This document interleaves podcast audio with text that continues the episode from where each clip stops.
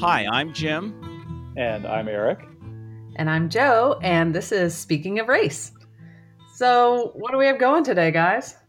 Well, today we're speaking to two past presidents of the American Anthropological Association, or for us in the know, the AAA, who've played very important roles in presenting the anthropological view of race to the public over the past several decades.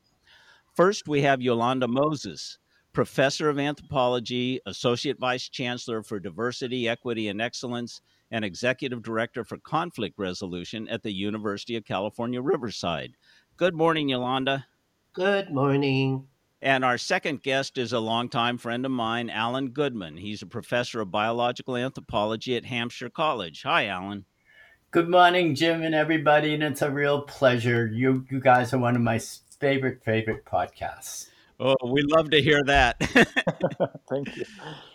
First off, to set the stage for our listeners, I want to point out that in the 1990s, when Yolanda was president of the AAA, the association drafted and published a statement on race and responded to an update of the federal regulations on the official race and ethnicity categories for census and other governmental business.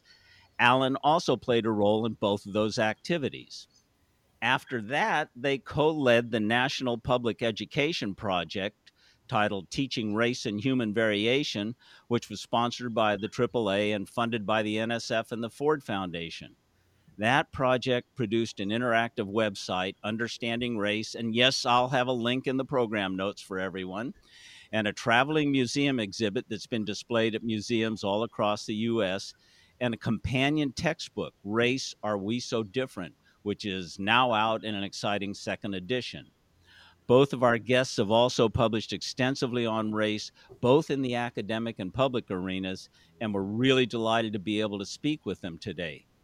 Joe, why don't you put your ethnographic training to use and start off our interview? okay.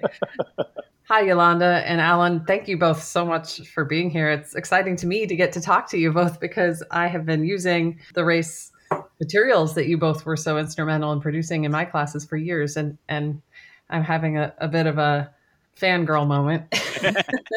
so, so thank you for being here. I guess it would make sense to start off with asking you to just describe this project in a nutshell for the listeners on the podcast who might not be familiar with it, how it came about, who was involved, all those kinds of things. This is Alan. Why don't I start and I'll talk about the nutshell, and then maybe Yolanda can jump in on history and all the things that I screw up, as she always does so well.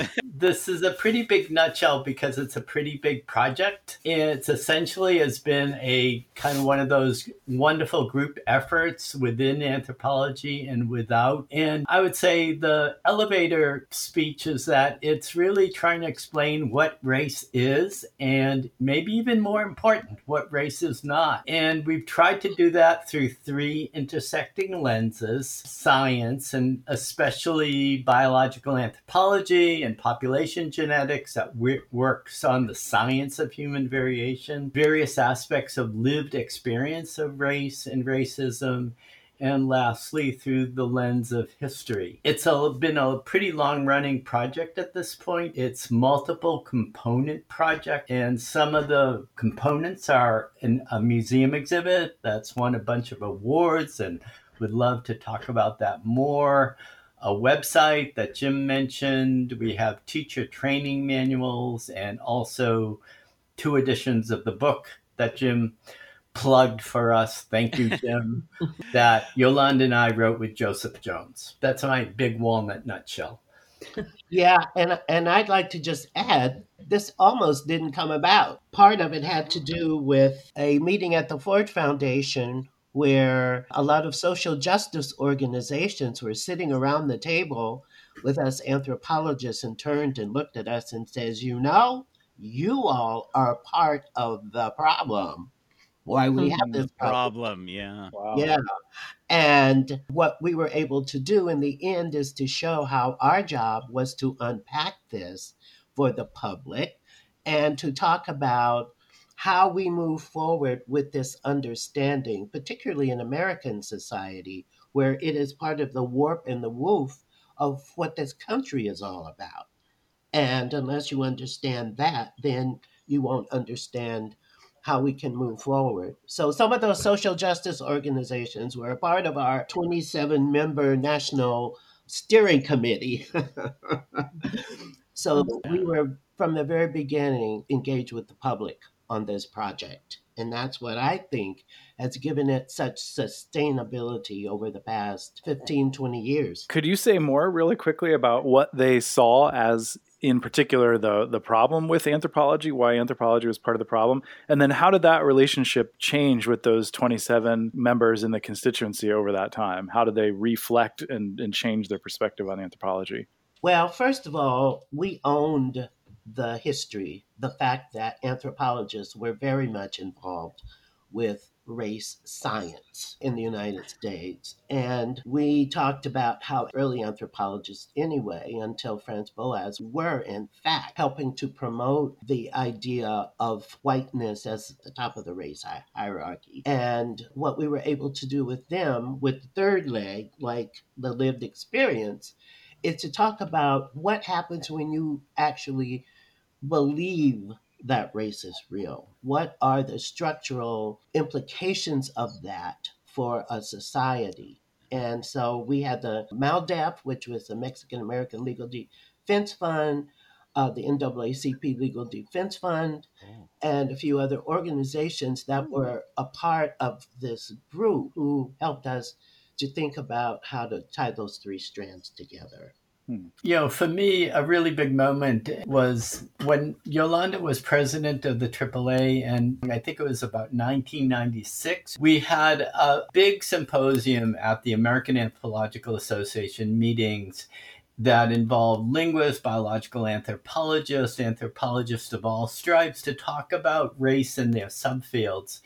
And we realized that we all agreed. We all basically agreed that race is a cultural concept and it has historical roots. It's real culturally. Its lived experience of race is real, but it just does not uh, account for human variation.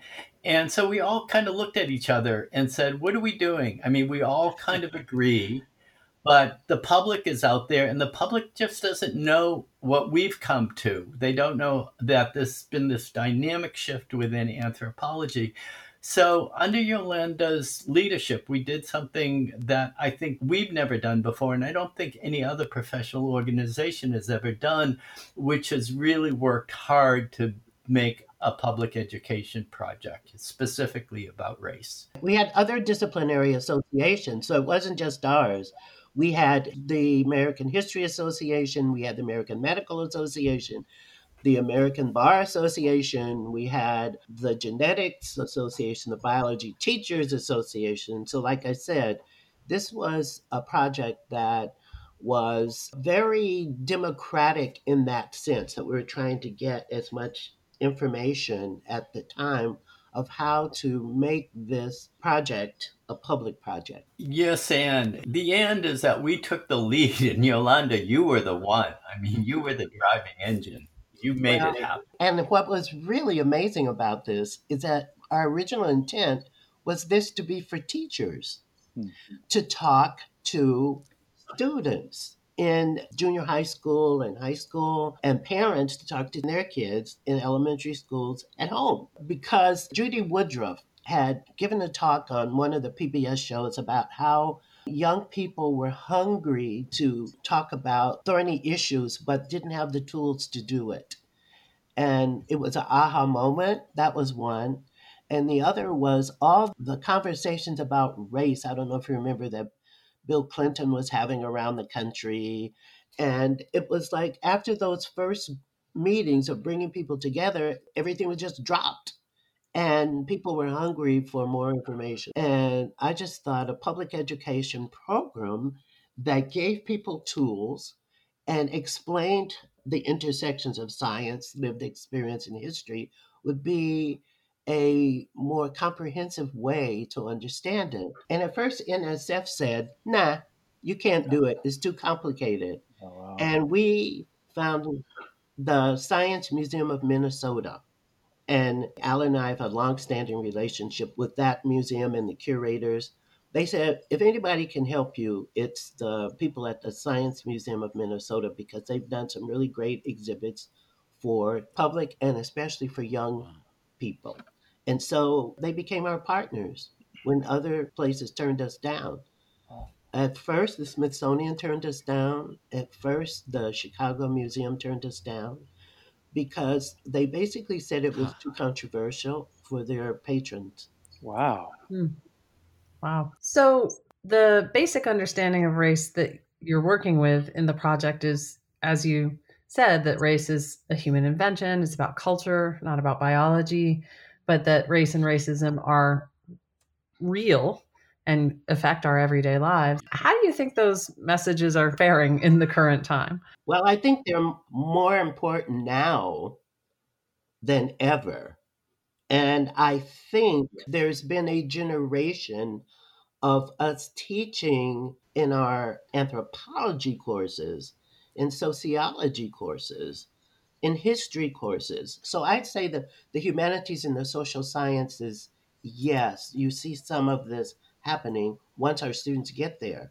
But I think that teachers in public schools and private schools, they don't really, I don't think, understand it as much as they should, the interconnections, because we still uh, hearing students coming to us with these unnaturalized understandings of what race is. Yeah, I think, Joe, there's good news, and then uh, unfortunately, probably there's a lot of bad news still. And, you know, for me, you know, somebody that is really focused on the disconnect between race and human genetic variation. And, you know, for me, one of the major things that we are trying to show in the exhibit is that human genetic variation is simply non racial. Humans do not have races for a number of reasons that I can get into, Jim has gotten into. The good news, I think, is that there's sort of a, a decreasing opposition amongst those who actually engage in the data on human genetic variation, I think a scientific consensus has basically been built in the way that there's a scientific consensus now about climate change with a few outliers. There's a scientific consensus on evolution with a few outliers. In this case, the outliers, I would say, when it comes to race and genetics are unfortunately people who get a lot of publicity, like Charles Murray in his book Diversity, um, Nicholas yeah. Wade, who was a science editor in the New York Times, but virtually everybody else now, you know, folks who work in human genetic variation, biological anthropologists, are really super clear that race just does not work as a biological concept. Yet, race is real. It has real effects. The problem, I think, is this hasn't filtered very well to the general public mm-hmm. for the mm-hmm. reasons Yolanda says. And I think the museum exhibit, the website, etc., have had some impact, as has other projects, but I think if you ask most folks today, is there something biological about race? They would answer, yeah, there has to be. It seems obvious. Well, look at the difference in the COVID 19 impact on different yeah. racial groups. You know? I was hoping we would talk about that. yeah, I know. You get that all the time yeah. from kids coming in. Yeah. Yeah, and that's why the, the intersections are so important mm-hmm. because the lived experience yeah, tells you why that is the case. If you look at the history of institutionalized racism in this country, and in our exhibit, we show all the laws from the early 1700s to the present that actually marginalize certain populations, then obviously the impact of that over time are that they're in structurally marginalized positions and are vulnerable people. So those are the kinds of things we try to get across. Mm-hmm. Yeah.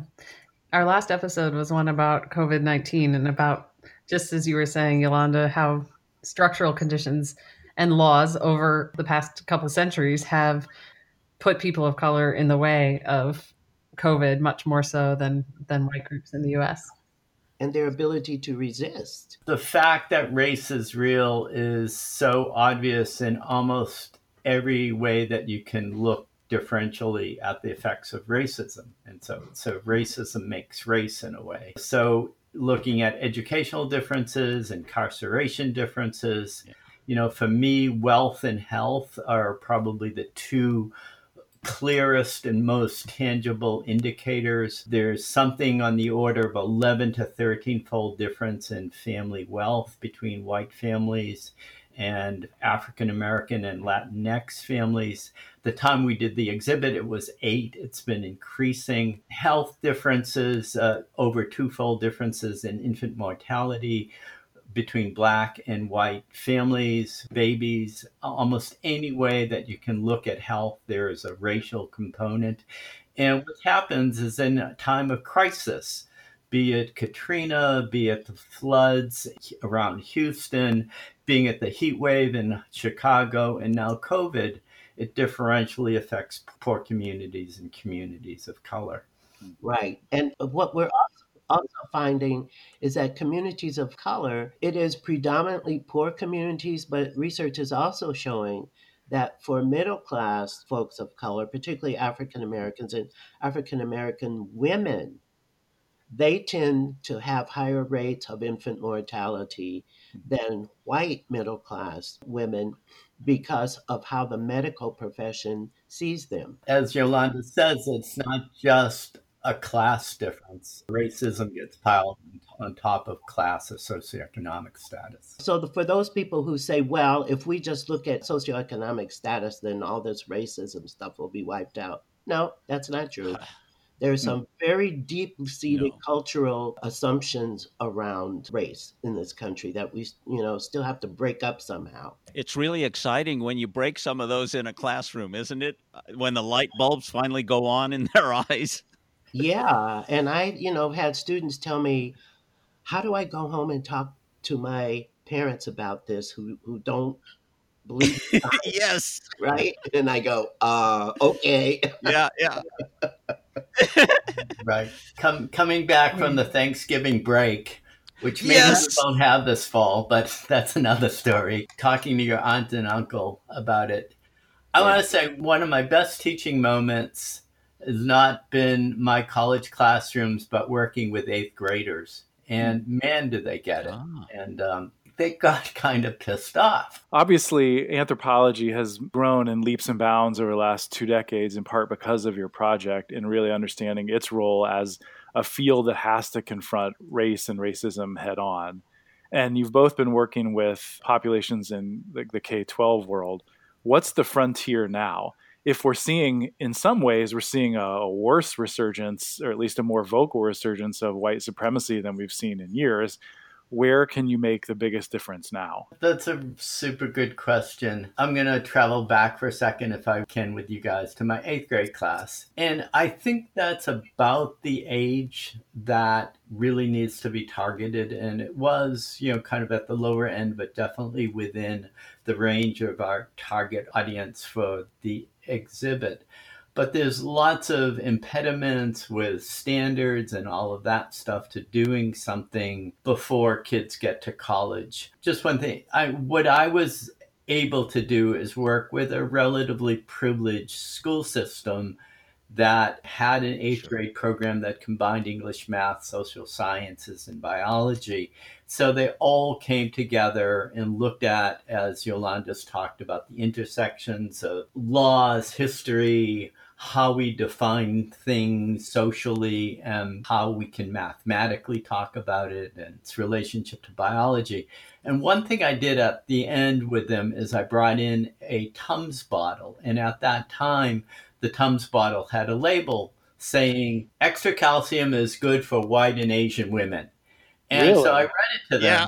And they got so upset. And why does that Tums bottle not include Latinx and African women and maybe men too. Huh. And so they actually ended up writing to SmithKline Beecham, and SmithKline Beecham sent them to the FDA, and the FDA sent them to some bogus research, and they wrote back. wow. And, yeah, but they really cool. got kind of a civics lesson. They put a lot of energy into it, and it was huh. really, really gratifying.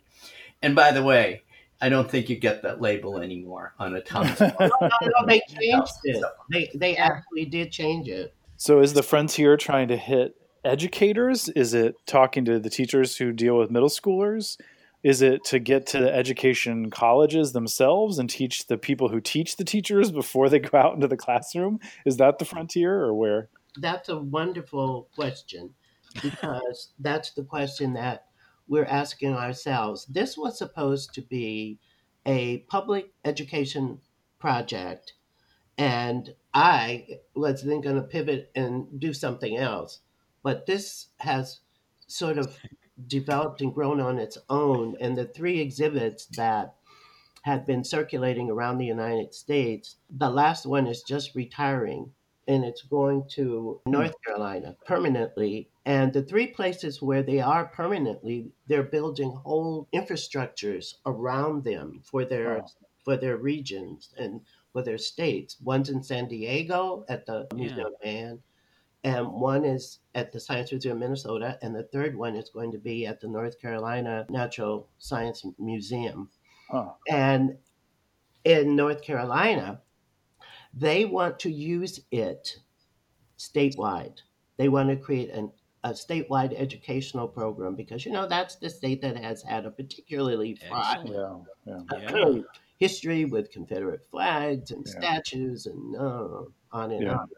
Well, what was very interesting when the exhibit was there and the results were looked at, who went to the exhibit? All the school kids went to the exhibit. All the communities of color went to the exhibit there in Raleigh, Durham. And the group that did not go were white families because they thought their children would be traumatized by the exhibit. Uh, That's the whole white frame, right? Yeah, and, and if I can say, I think a, a great part of the exhibit, one of the parts that I love the best, and also we have a, I think, a really nice chapter in the book, plug, plug, plug, is on the history of whiteness and that white has been taken for granted so much. And we have a wonderful essay by Nell Irvin Painter oh, yeah. on the history of whiteness, another by Carol Mukhopadhyay on the word Caucasian. I think for predominantly white students and white audiences to really to turn it around and think about how they themselves have, have been kind of an unrecognized race. Back to Eric's question about where the frontier is and one of the things that I have to say at this moment is I think believing in the old idea of race as based in biology, as innate, as hierarchically uh, arranged, as unchanging, is totally anti factual, anti science, and based on ideology. Mhm. And that ideology is incredibly deep and ingrained. And, you know, it was there before Trump, but Trump's given it cover. So, Yeah. a, a real concern is whether or not you can change thinking by providing facts and science and arguments and things of that sort. So the idea for us in writing the book, the newer version, is to talk about what some of those issues are that are still out there that we have to deal with. And all of this is connected. As a cultural anthropologist, I'm coming at it from a from that perspective to this notion of power and control and who gets to make Yeah. decisions. Yeah. And so, to Alan's point, to whose advantage is it to keep this going? Who benefits from this kind of framing of who should have power, who should have control, how social relationships should be ordered? Mm-hmm. And part of it is to break that apart and understand that there has been a role in this country for white nationalism Mhm. and there's been a role in this country to push back against the democratization of the US. Hmm. Right? If you think about it, it wasn't until Andrew Jackson actually got in to be a president that this idea of the people actually leading Yeah. the government, even though there were white racist people for the most part leading the government, that it was to the advantage of the elite class that there was a buffer between certain people, and laws and policies kept that in place. And from the very beginning of this country, the 14 slave states have had a lot of power in this country mm-hmm. politically. And I Yeah. think people need to understand that it isn't just about how we treat each other. There are systems that have been put in place to maintain a certain kind of society, but our demographics in the United States are pushing us in different directions that are, are really changing that. And I think we have to understand the rise of populism and nationalism and the intersections of race, class, and gender, how all those things are a part of our political hierarchy as well as our social hierarchy. And power is a word that traditionally anthropologists didn't talk about because we studied a lot of powerless poor people who were lived in marginalized areas in the countries with that we studied. When we start studying our own society, and this is what race in this project does, there's a lot of learning that people have to redo because our textbooks don't tell those kinds of stories. I love it when I get a comment from students in the race class about how they're pissed off because they didn't get taught this. That's right. And Why was that not taught? Why did we not know that? exactly. I want to say, I think learning about the science and other aspects of race, uh, students frequently say that it's liberating. It, it really helps them out that racism has been less about kind of personal interaction and more about the history and institutions and, as Yolanda says, power. And I think students also begin to realize that it's not kind of a zero sum game that you know it's like giving one group something and taking away but that kind of anti-racism i think benefits everybody the evidence is there we all have a horse in that race yes, we do. We have a country in that race. Our whole country, right? If we Yeah. don't get this right, Yeah. we're going to implode on, on ourselves. And that's not a good thing either when you think about it. I think there's a possibility of revisiting some of the riots that we had in the 50s and the 60s and the 70s Yeah. and in LA in the 90s because you know at this time everybody's going to have guns. So how do we change that? And I think part of what Alan is talking about is we want to give young people the tools to say this is not the world we want. And the teachers Yeah. will teach them as well. So hopefully the educational system will create some space so that we can have these conversations and not just you know follow standards. And i was thinking is there anything good that can come out of this coronavirus thing in terms of education? Can we take some time to think about what are the most important kinds of issues that we should be talking about in our classes since everything is on zoom right? Yeah. and maybe we should rethink the educational system right Yeah. what are we Yeah. teaching kids and is there a way for us to give them things that they can use in their lives and this would be one of those things One thing that makes me nervous about the the K twelve educational landscape is the degree to which cities are resegregating schools across the board. And so you can get a mm-hmm. city where kids can learn vastly different things in one school than they would learn in a different school. And they don't even get to come into contact with anybody who's that different than they are. And that, that sort of bifurcation or trifurcation or however many frications of the educational system means that I don't know. It, it makes me nervous that no matter what it is that we put out there curricularly, that the teachers themselves are trained so different and the, the systems themselves ask for such different things that we can't even necessarily get the kind of message across to students that we would like to get. And that's And- what makes us different from other countries That Yeah, have good point. ministries of education that control or Yeah. have a lot of say in what happens. I totally agree with you. This is one of the things we do in the exhibit is to show how wealth accumulation allows people to have choices and the choices that many families make who live in the cities they can sell their homes and move to the suburbs Hmm. And go to different kinds of schools. But those public schools in the inner cities are the ones that poor people have to go to. Yeah. Mm-hmm. There's not that choice. Yeah. The website, the book, and and the exhibits all make that case really nicely. And I know I've benefited personally in my teaching from the material that you guys pulled together to make the point that it is the structure that creates the wealth that makes for the differences that makes race look so real to us. Yeah. And if you grow up living in that environment, then for you, it's real unless it's challenged. And we always challenge our students, right?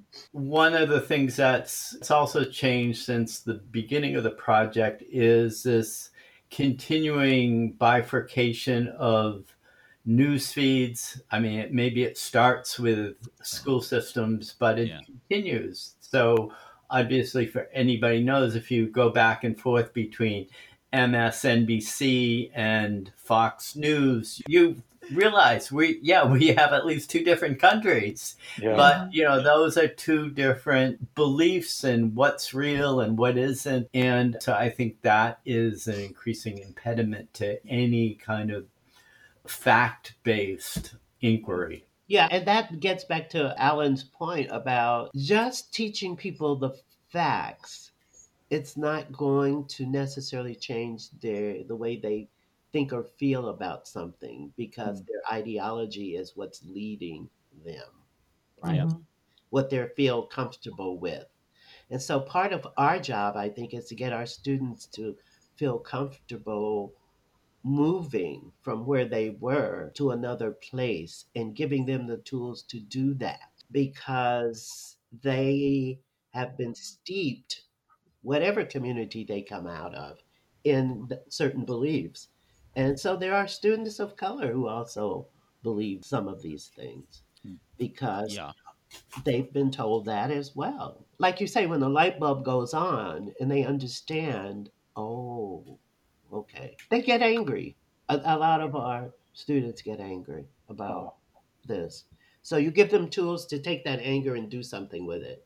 Well, thank you for spending the time with us this morning. I'm Jim, the physical anthropologist. And I'm Joe, the cultural anthropologist. And I'm Eric, the historian, and you've been listening to Speaking of Race. Thanks so much for listening. You can find us on Facebook at SOR Podcast, on Twitter and Instagram at Speaking of Race.